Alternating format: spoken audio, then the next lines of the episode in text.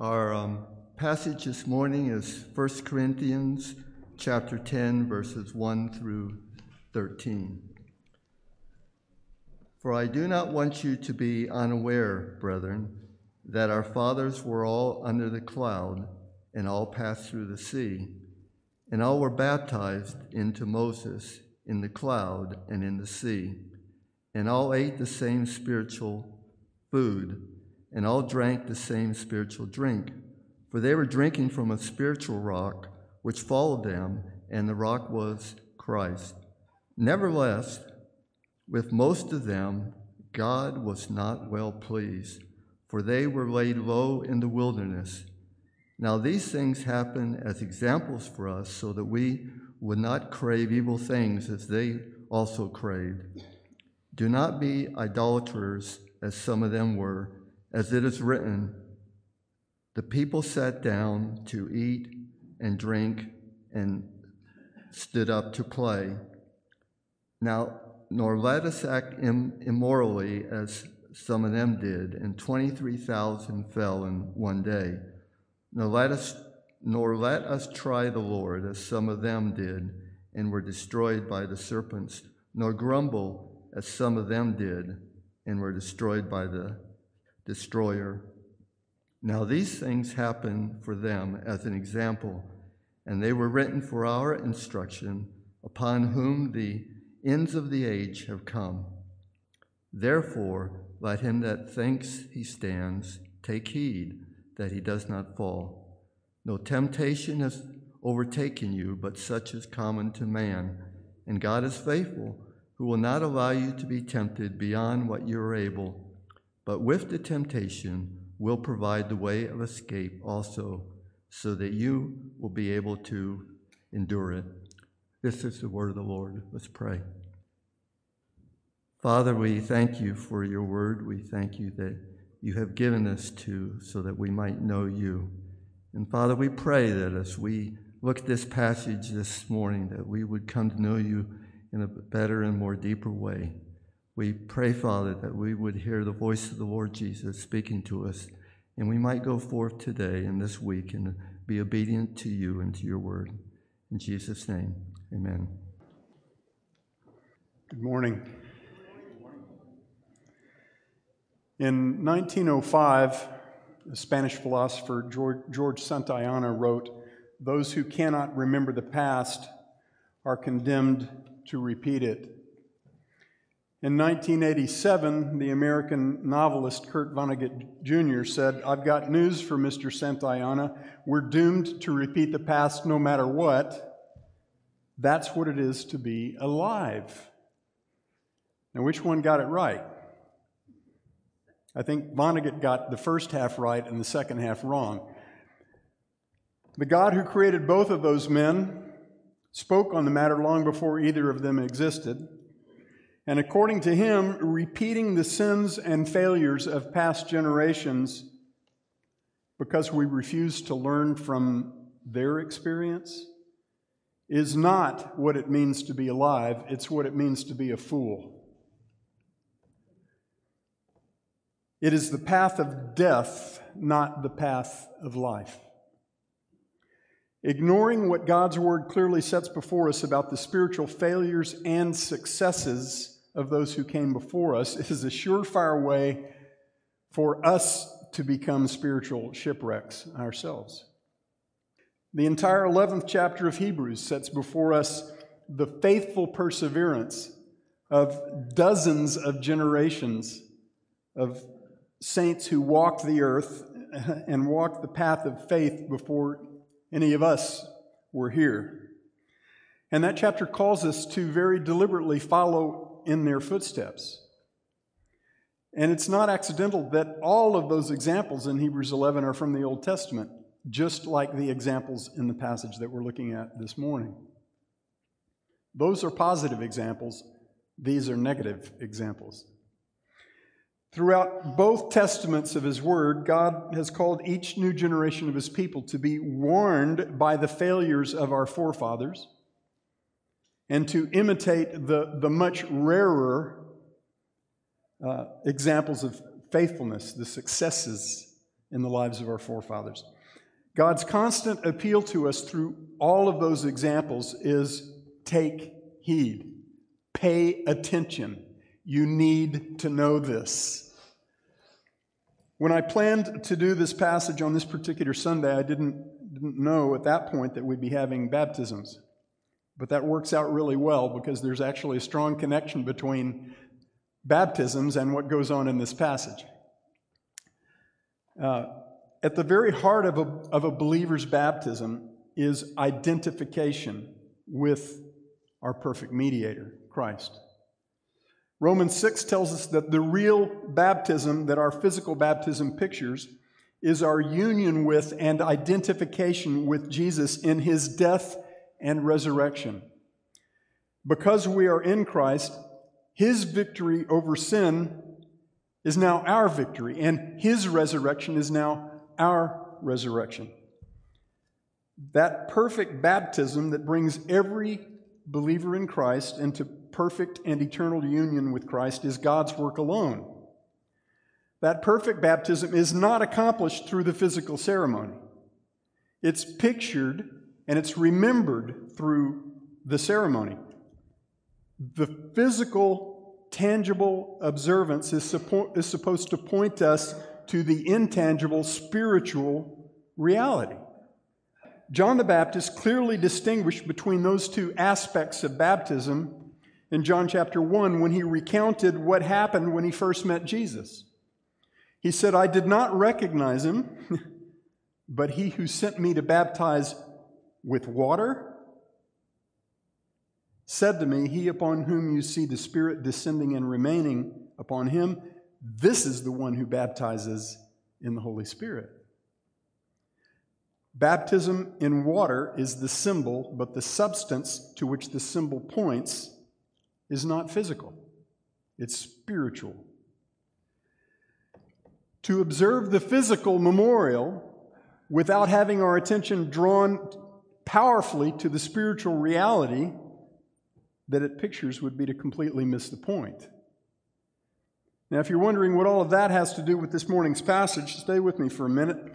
In chapter 8, Paul addressed the practice of some of the Corinthian believers of eating food that might have been sacrificed to idols. He rebuked believers who refused to limit their liberty in regard to eating such food in order to avoid putting a stumbling block in the path of their brothers and sisters who had been saved out of generations of paganism. Here in chapter 10, Paul ratchets up that rebuke. Some of the Corinthian saints were actually participating in pagan sacrificial feasts and eating food that they knew had been sacrificed to idols. And it's clear from Paul's rebuke in this chapter, chapter 10, that their participation in those pagan parties went much further than just enjoying a meal. What Paul says to those saints in this chapter sets the stage for his rebuke in chapter 11 against the Corinthians for corrupting the sacred meal that Jesus has made the exclusive possession of his children, the Lord's table. At the heart of the Corinthians' sin in regard to both the pagan sacrificial feasts and the Lord's table is that they failed to rightly see the intangible in the tangible. More to the point, they failed to rightly see the spiritual in the physical. As they ate and drank and partied together with unbelievers at those pagan sacrificial feasts, they were saying, in effect, there's no problem here because idols are fake gods. So this is really just plain old meat and wine, nothing to get excited about. But as we'll see next time in the second half of 1 Corinthians chapter 10, Paul tells these Corinthians that even though idols are fake, that they're non existent gods, demons are very, very real.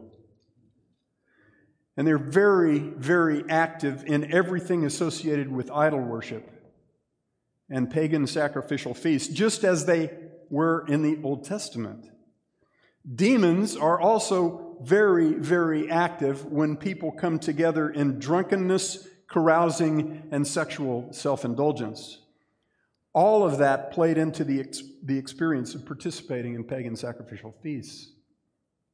Even if you weren't doing all of it, it was going on all around you. The Corinthians failed to see the spiritual activity of Satan and his demons in the physical aspects of those pagan feasts. And that set them up to fall to many temptations that Satan and his, his minions delight in setting before the people of God. But the more foundational error that set them up for those errors was their failure to see and to value the spiritual, intangible work of God in His gracious physical provision for them. In short, they failed to see the sacred in the common. Now, from one perspective, in the Bible, sacred and common are opposite ideas, they're antonyms. That which is common is touched by the curse of our sin and is therefore, by definition, not sacred, right? It's not holy. But at the very heart of every believer's redemption story is the reality that, that our holy God redeems that which is common and cursed. He makes all things new. The touch of God's hand infuses common things with sacred value and significance. The earthly is sanctified by the heavenly. And we, as God's people, are supposed to see his hand in everything. Paul's very strong exhortation in this morning's passage is that the Corinthian saints must pay close attention to what happened with the generation of God's people that lived very long before they did, because the Corinthians were already repeating the error of that generation. In the days of Moses, Israel had failed to see the mighty hand of God in their day to day experience or to value his activity in their midst, even though his gracious provision was everywhere in their midst every moment. In verses 1 through 5 of this chapter, Paul uses language that should have been very familiar to believers, the believers in Corinth, language that points to two observances that Jesus commanded his church to practice baptism and the Lord's table.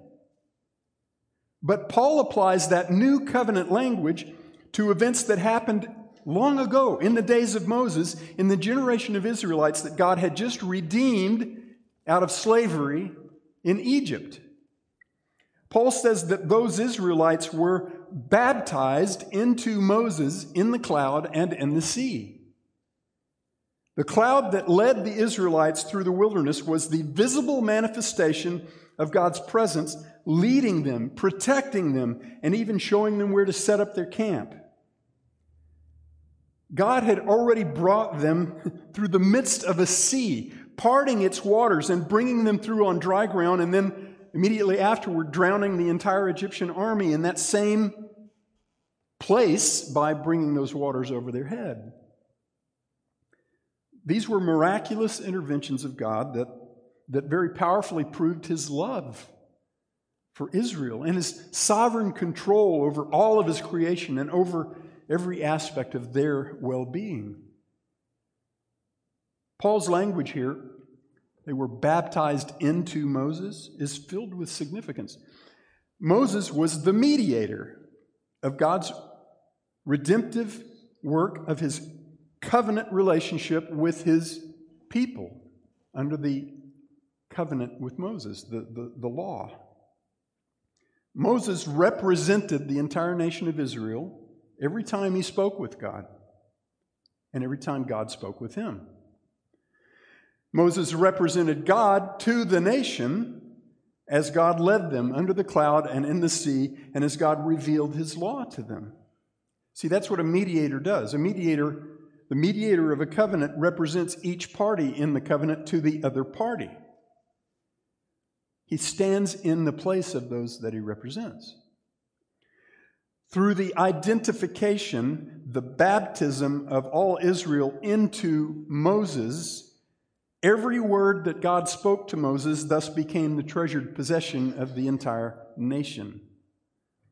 Every miraculous intervention that God performed through Moses to deliver the people affected not just Moses, but every Israelite. God sustained Israel for 40 years in the wilderness by providing manna from heaven and water from a rock in the desert. Not a spring, a rock. And everything that Israel knew about those gracious provisions had been explained, had been declared and explained to them by God through his mediator, Moses. So they knew what was going on.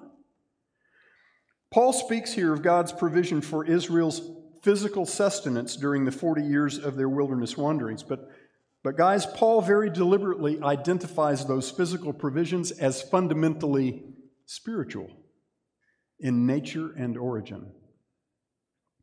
He says all Israel ate the same spiritual food, and they drank the same spiritual drink, for they were drinking from a spiritual rock which followed or accompanied them, and the rock was Christ. The manna that God rained down from heaven to feed the Israelites each day, double portion, of course, on the, the last day, or the, on, on Fridays to get them through Saturdays when they could not, the Sabbath when they could not collect the manna. The, the manna that God rained down from heaven to take care of their physical nourishment each day lasted for 40 years. The water that God brought forth from a rock in the desert satisfied their physical thirst. Without those miraculous supernatural provisions to physically sustain them, the nation of Israel, a nation of about two million slaves, would have died very quickly in the harsh desert wilderness of the Sinai Peninsula. But three times in two verses, Paul describes God's physical provision for the Israelites as spiritual. Spiritual food, spiritual drink, from a spiritual rock. And three times in those same verses, he declares that all of the Israelites received these spiritual blessings from the hand of Yahweh, the one true God. In verse 4, he explicitly connects this provision for Israel in the days of Moses with Christ, with Jesus. Again, he says, all of all Israel drank the same spiritual drink, for they were drinking from a spiritual rock which followed them, and the rock was Christ. Now, if you go back to the Old Testament and you look up references to, to the, a rock, Israel's rock, that's Yahweh. That's, that's the one true God, is the rock and refuge of Israel. And Paul is saying that same rock, that's Jesus. Now, what's the point of all this? Beloved, I believe at least one of the most foundational points here is that God's physical, physical provision for us is supposed to point us to Him. The Creator of, of all things marvelously inhabits everything that touches the lives of His people, including every physical, material thing. The physical is supposed to point us to the spiritual. Now, the pantheist would say God is all things, but the Word of God says God is in he inhabits, he, he touches and uses all things. Okay? I remember when my kids were younger, they would say, Daddy, why do you have to spiritualize everything? In other words, why does everything have to come with a spiritual lesson attached to it? Well, my answer was always the same it's because everything is spiritual. Everything that God sets before us in this life touches our relationship with Him. And if it doesn't, we've missed something. When we see the daily realities of living as a child of God in this cursed world as too boring or too mundane to have sacred significance, what we miss is God. Verses 6 through 11 of chapter 10 are one paragraph and one thought. And if you've got your Bible, look for a moment at verse 6 and verse 11. Those are bookends to the paragraph. Both verse 6 and verse 11 declare that the sins of Israel and the judgments by God against Israel, spoken of between the two verses, were intended by God to serve as examples to us, that is, to the church of Jesus Christ. Listen to the two bookends first. Verse 6 Now these things happened as examples for us that we should not crave evil things, as they also craved. Verse 11 Now these things happened to them as an example, and they were written for our instruction, upon whom the ends of the ages have come. Paul's ex- explicit appeal here is you, the church of Jesus Christ, you are supposed to learn from the failures of those who came before you, not repeat those failures like you're doing.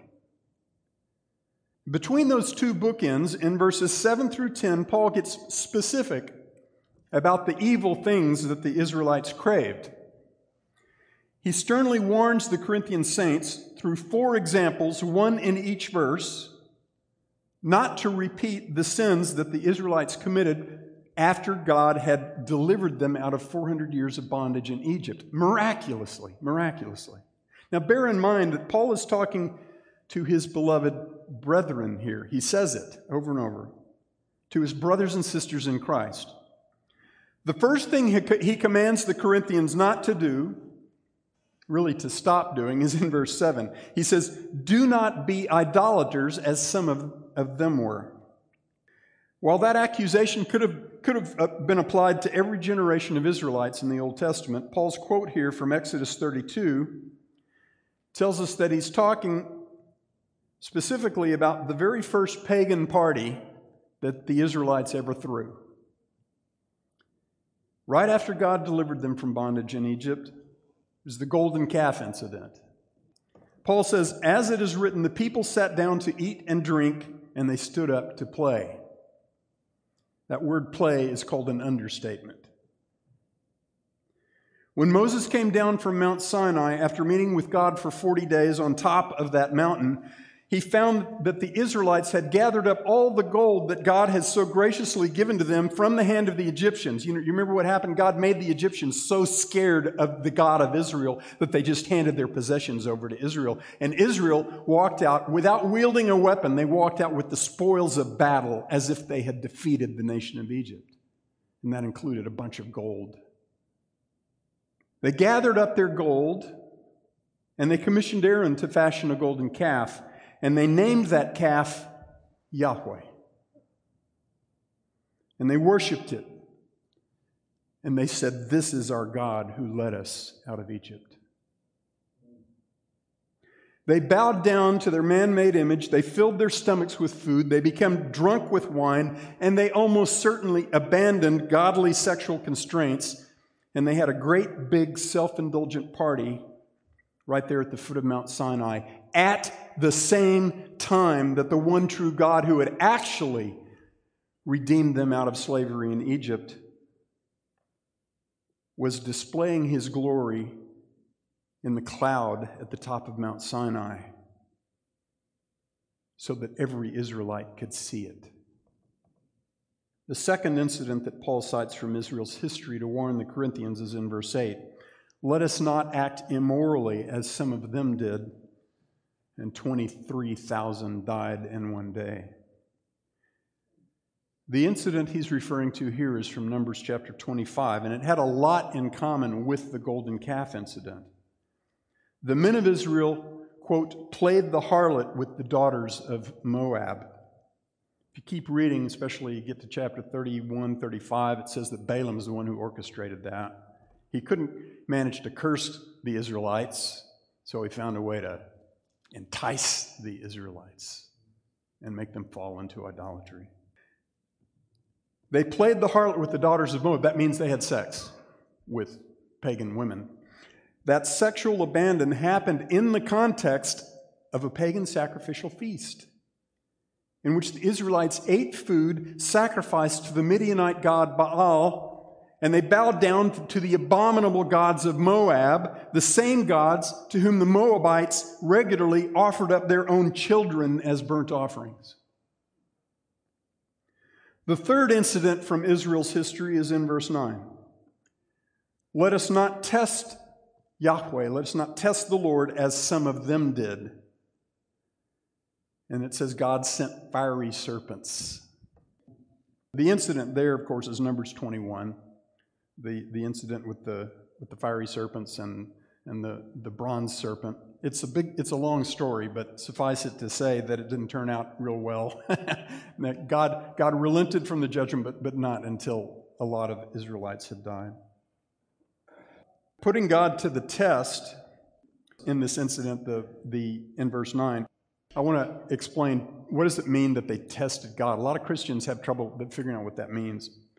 Throughout the Bible, putting God to the test means requiring God to prove his trustworthiness as opposed to trusting him on the basis of the proof he has already provided.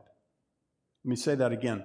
Testing God means requiring God to prove his trustworthiness as opposed to trusting him on the basis of the proof that he has already provided. You ever hear Christians say, I want God to show me that he loves me? What about the cross?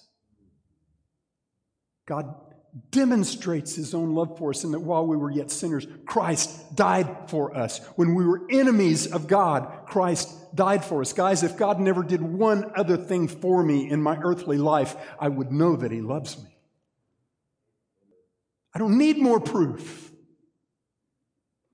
And if you consider the 10 mighty plagues that God poured out on Egypt in order to bring about Israel's release from captivity, and the events that immediately followed those plagues, like the parting of the sea and the daily provision of bread out of heaven and water from a rock, you'll have a context for understanding what I'm talking about when I say the proof that He has already provided. Israel had lots of proof of the trustworthiness of God, of the, of the the, the fact that his promise to take care of them, to go up with them, it was, it was rock solid. They didn't have anything to worry about. But they put him to the test on more than one occasion. In fact, they made quite a habit of it. and here in Numbers 21, they repeated a pattern that had started very soon after God brought them out of Egypt. You can go back to Exodus 17, and that's one of the early incidents where God says, You're testing me. Stop testing me. All right. And, and why? It says, Numbers 20, 21, it says, the people became impatient because of the journey. So they spoke against God and Moses, and they said, Why have you brought us up out of Egypt to die in the wilderness? For there's no food and water, and we loathe this miserable food. You see the, the contradiction? There's no food, and we loathe this food. God punished Israel for putting them to the test by again sending fiery serpents to bite them with deadly venom. Somewhere around 23 to 24,000 Israelites died that day. The first thing to notice about the Israelites' complaint here against God and against God's appointed mediator is that the complaint was a bald faced lie.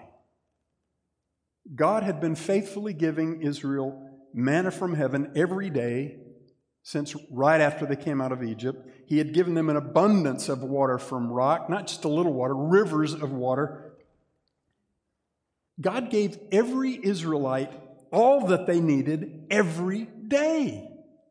Just like Jesus said in Matthew 6, he would do for all of us. And as Paul already said, the food and water that God so faithfully provided was spiritual food and spiritual drink. It came directly from the hand of God through his miraculous intervention to faithfully provide for them in a way that could only be attributed to his mighty intervention. They complained that God was letting them die of starvation and thirst while he was miraculously providing for them every single day. See, the problem with sin is it's not logical. It's not based on evidence. The last part of their statement is the only accurate part. We loathe this miserable food. When the things that God graciously gives to us as His beloved children. Stop impressing us when we find them boring and mundane and even miserable. The problem is not with the provision, and it's not with the provider. The problem is with our hearts. The fourth incident that Paul cites from Israel's history of spiritual failures is verse 10 Do not grumble against God as some of them did. Again, Israel had a very long history of grumbling against God and against God's messengers, so this accusation could apply to many points in Israel's storied history. But Paul is, I think he's likely referring here to Korah's rebellion, recorded in Numbers 16. Korah and his clan incited a mutiny against the God ordained authority of Moses and Aaron. Korah wanted his family to replace Aaron's family as the priestly line. Again, there's a lot to the story, but in the end, God miraculously attested to, he affirmed his choice of Moses and of, of Aaron and his line to be the priestly line. And he opened up the ground to swallow up the entire clan of Korah and every Israelite who had stood with him in that rebellion. In that incident, and then in a second one that follows right after it on its heels, tens of thousands of Israelites again perished.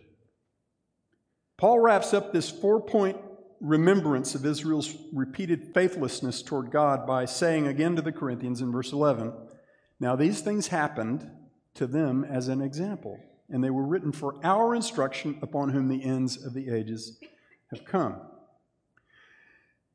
The Corinthian saints were falling into the same snares that the Israelites had fallen into. The Corinthians lived in a city whose public life revolved around the worship of idols at these grand pagan parties that always included an abundance of food that had been offered up to those idols before being consumed by men. They included enough wine to get everybody at the party falling down drunk. They included an abundant disregard for God's design for sexual purity. But this pattern of sin was not limited to the Corinthian saints.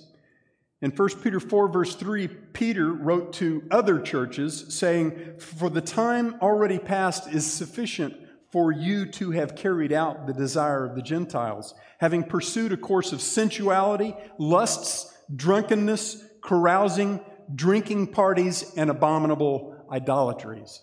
Sound familiar? In every place and in every generation of the church, there is an ever present temptation to become dissatisfied with living life on God's terms and to go after the comforts and pleasures offered by this godless world. For those believers who think they are exempt from falling to such temptations, Paul has one more critical admonition in verse 12. Let him who thinks he stands take heed lest he fall. I'll never forget the day I heard Howard Hendricks talk about the grievous danger of spiritual pride. Uh, he told the story of a married fourth year seminary student who came to, his, to Hendricks's seminar called The Virile Private Life, which was about being vigilant about sexual purity. That was one of the key points to the, to the seminar. In the last session of the seminar, Hendricks exhorted the students to maintain constant vigilance against sexual temptation because every Christian is vulnerable to fall to that temptation at any time. Doesn't matter how young or how old you are. That student that was about to graduate came up to Dr. Hendricks and said something to this effect, and I can't remember the exact words, but Prof, you know you're preaching to the choir. This is a room full of men who've already devoted themselves to the ministry of the Word of God.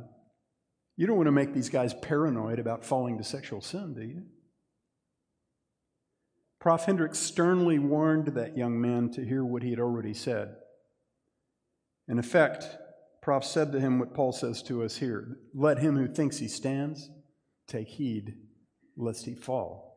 He told that young man that his attitude about this was putting him in grievous danger. At the end of that semester, the young man graduated from seminary. He began ministering as the pastor of a church, and within only months, he fell into sexual sin with a staff member, female staff member of the church, that destroyed his reputation, his marriage, and his ministry. When you sift through the wreckage after a believer's walk with God has crashed and burned, what you find at the crash site is always the same thing plain old ugly arrogance. Complacency, beloved, comes from arrogance. A lack of vigilance comes from an exalted view of one's own abilities. And just as reliably, we find that simple humility is always right at the very heart of every faithful Christian walk. Utter, prayerful dependence on God. We need to face the fact that we, you and I, are a lot more like the ancient Israelites than we want to admit. And we need to know that we set ourselves up to fall to temptations when we fail to learn from the failures of those who came before us. All right, how will the examples, warnings, and exhortations that Paul sets before us here fortify us against sin? First, we will be reminded to look for the sacred in the day to day. We don't have manna from heaven or water from rocks. At least I haven't had received any of that. Uh, but, beloved, our food and our drink is far better than theirs. The spiritual food and spiritual drink that we have received from the hand of God is the body and blood of our Savior, Jesus Christ.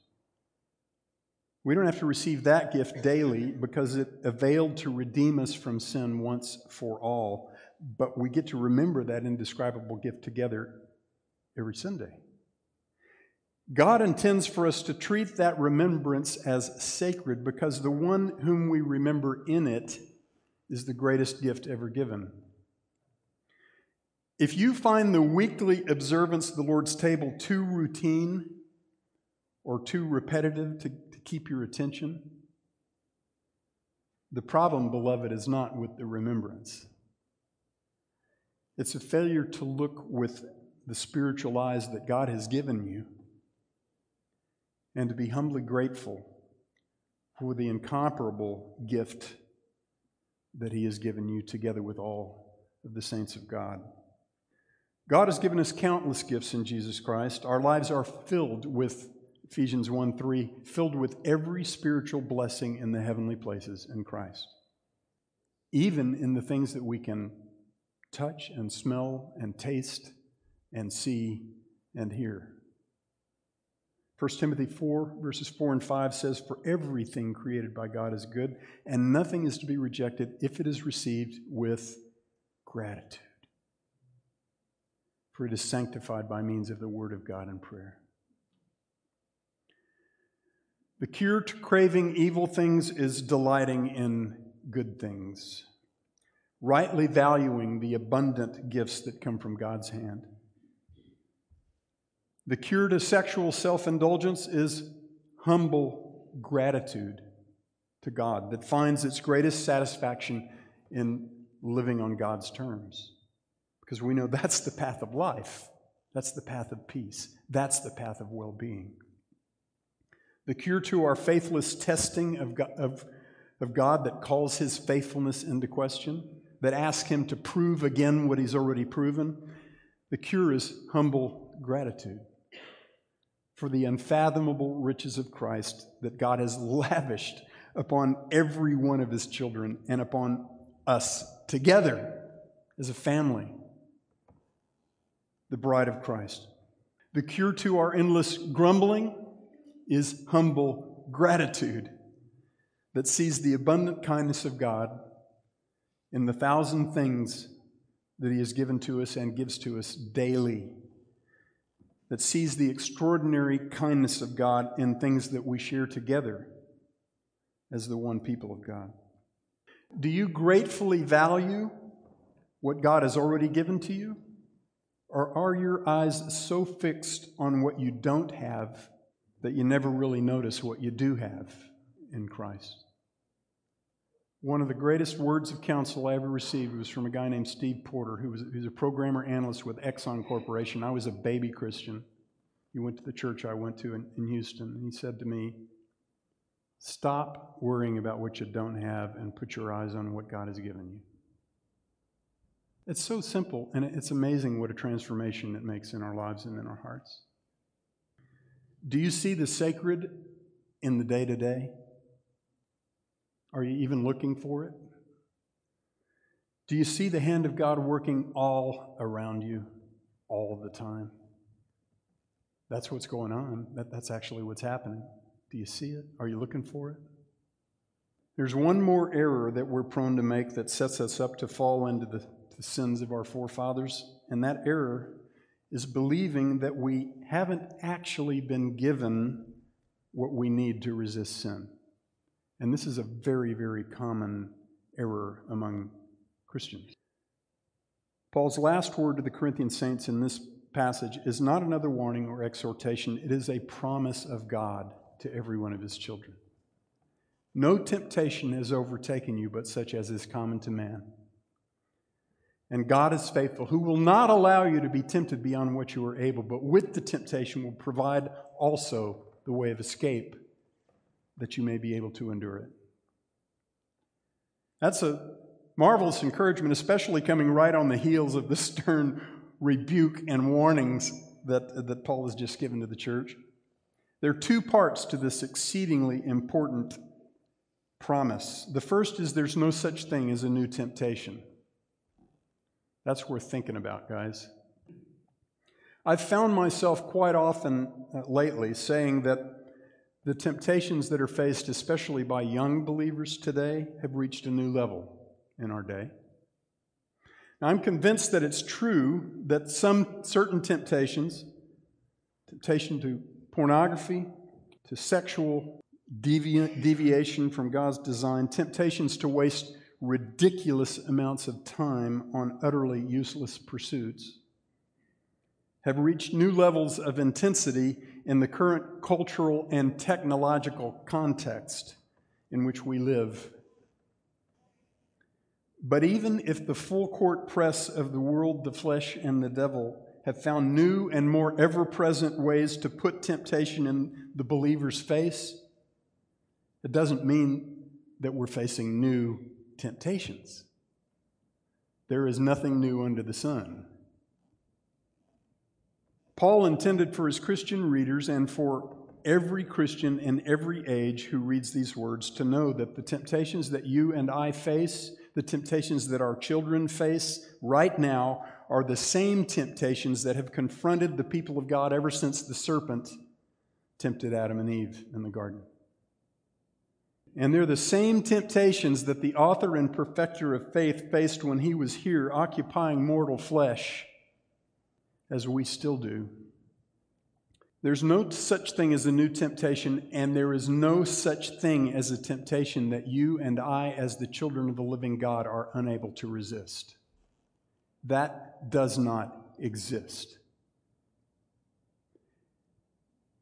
Endurance and escape are not the same thing, but knowing that God provides a way of escape, and the literal Greek here is a mountain pass. I love that imagery fortifies us to endure a temptation until we come upon that exit door. I can handle anything that is set before me if I know that it cannot overcome me, that it cannot, that it does not have power over me. The promise here is not one that applies in some situations, beloved. It applies in all situations for every child of God. God is faithful. He will not allow you to be tempted beyond what you are able to endure. He will not allow you to face a temptation you cannot resist. There are so many Christians who live as if they are proverbial sitting ducks, not because they have to, but because they become convinced that that's what they are. They're convinced that God just hasn't really given them what they actually need to stand firm against the temptations that bombard them from every side. So, what they're really saying is it's God's fault when they fail because He hasn't given them what they need. God repeatedly and emphatically says to His children in His Word that that is a lie. And, guys, that is one of the most pernicious lies that exists on this earth is that God has not enabled his children to live in a godly manner. Listen to the last few verses of Hebrews chapter 4. And, and, and, I want to make the point this is about Christ, not about you. Last few verses of Hebrews 4, and I'm almost done here. Therefore, since we have a great high priest who has passed through the heavens, Jesus, the Son of God, let us hold fast our confession. For we do not have a high priest who cannot sympathize with our weaknesses, but one who has been tempted in all things just as we are, yet without sin. Therefore, let us draw near with confidence to the throne of grace so that we may receive mercy and find grace to help in time of need. Because the one who enables us to live the Christian life is Jesus, we never get to say, I can't do this. Our enablement to stand firm against temptation is not about us, it's about Him. It's His strength, it's His righteousness. If you've convinced yourself that you don't have what you need to resist temptation, beloved, you've thrown in the towel before you've ever entered the battle. And you've done so in denial of that which is true of you. But if you count this promise as absolutely true every day of your life, you'll never be able to justify your sin with the lie that says you're unable to not sin, to not commit that sin.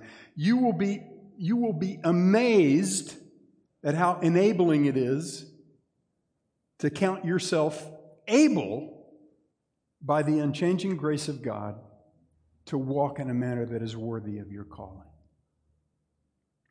Let's pray. Dear Father, humble us to pay attention to the gracious lessons that you have to teach us through the lives of those who have gone before us. Humble us to see your, your mighty and gracious hand at work in all things, and to live every day of our lives with hearts that are overflowing with gratitude to the one who has given us every good thing and every perfect gift in our Lord and Savior Jesus Christ. It's in his precious name that we pray. Amen.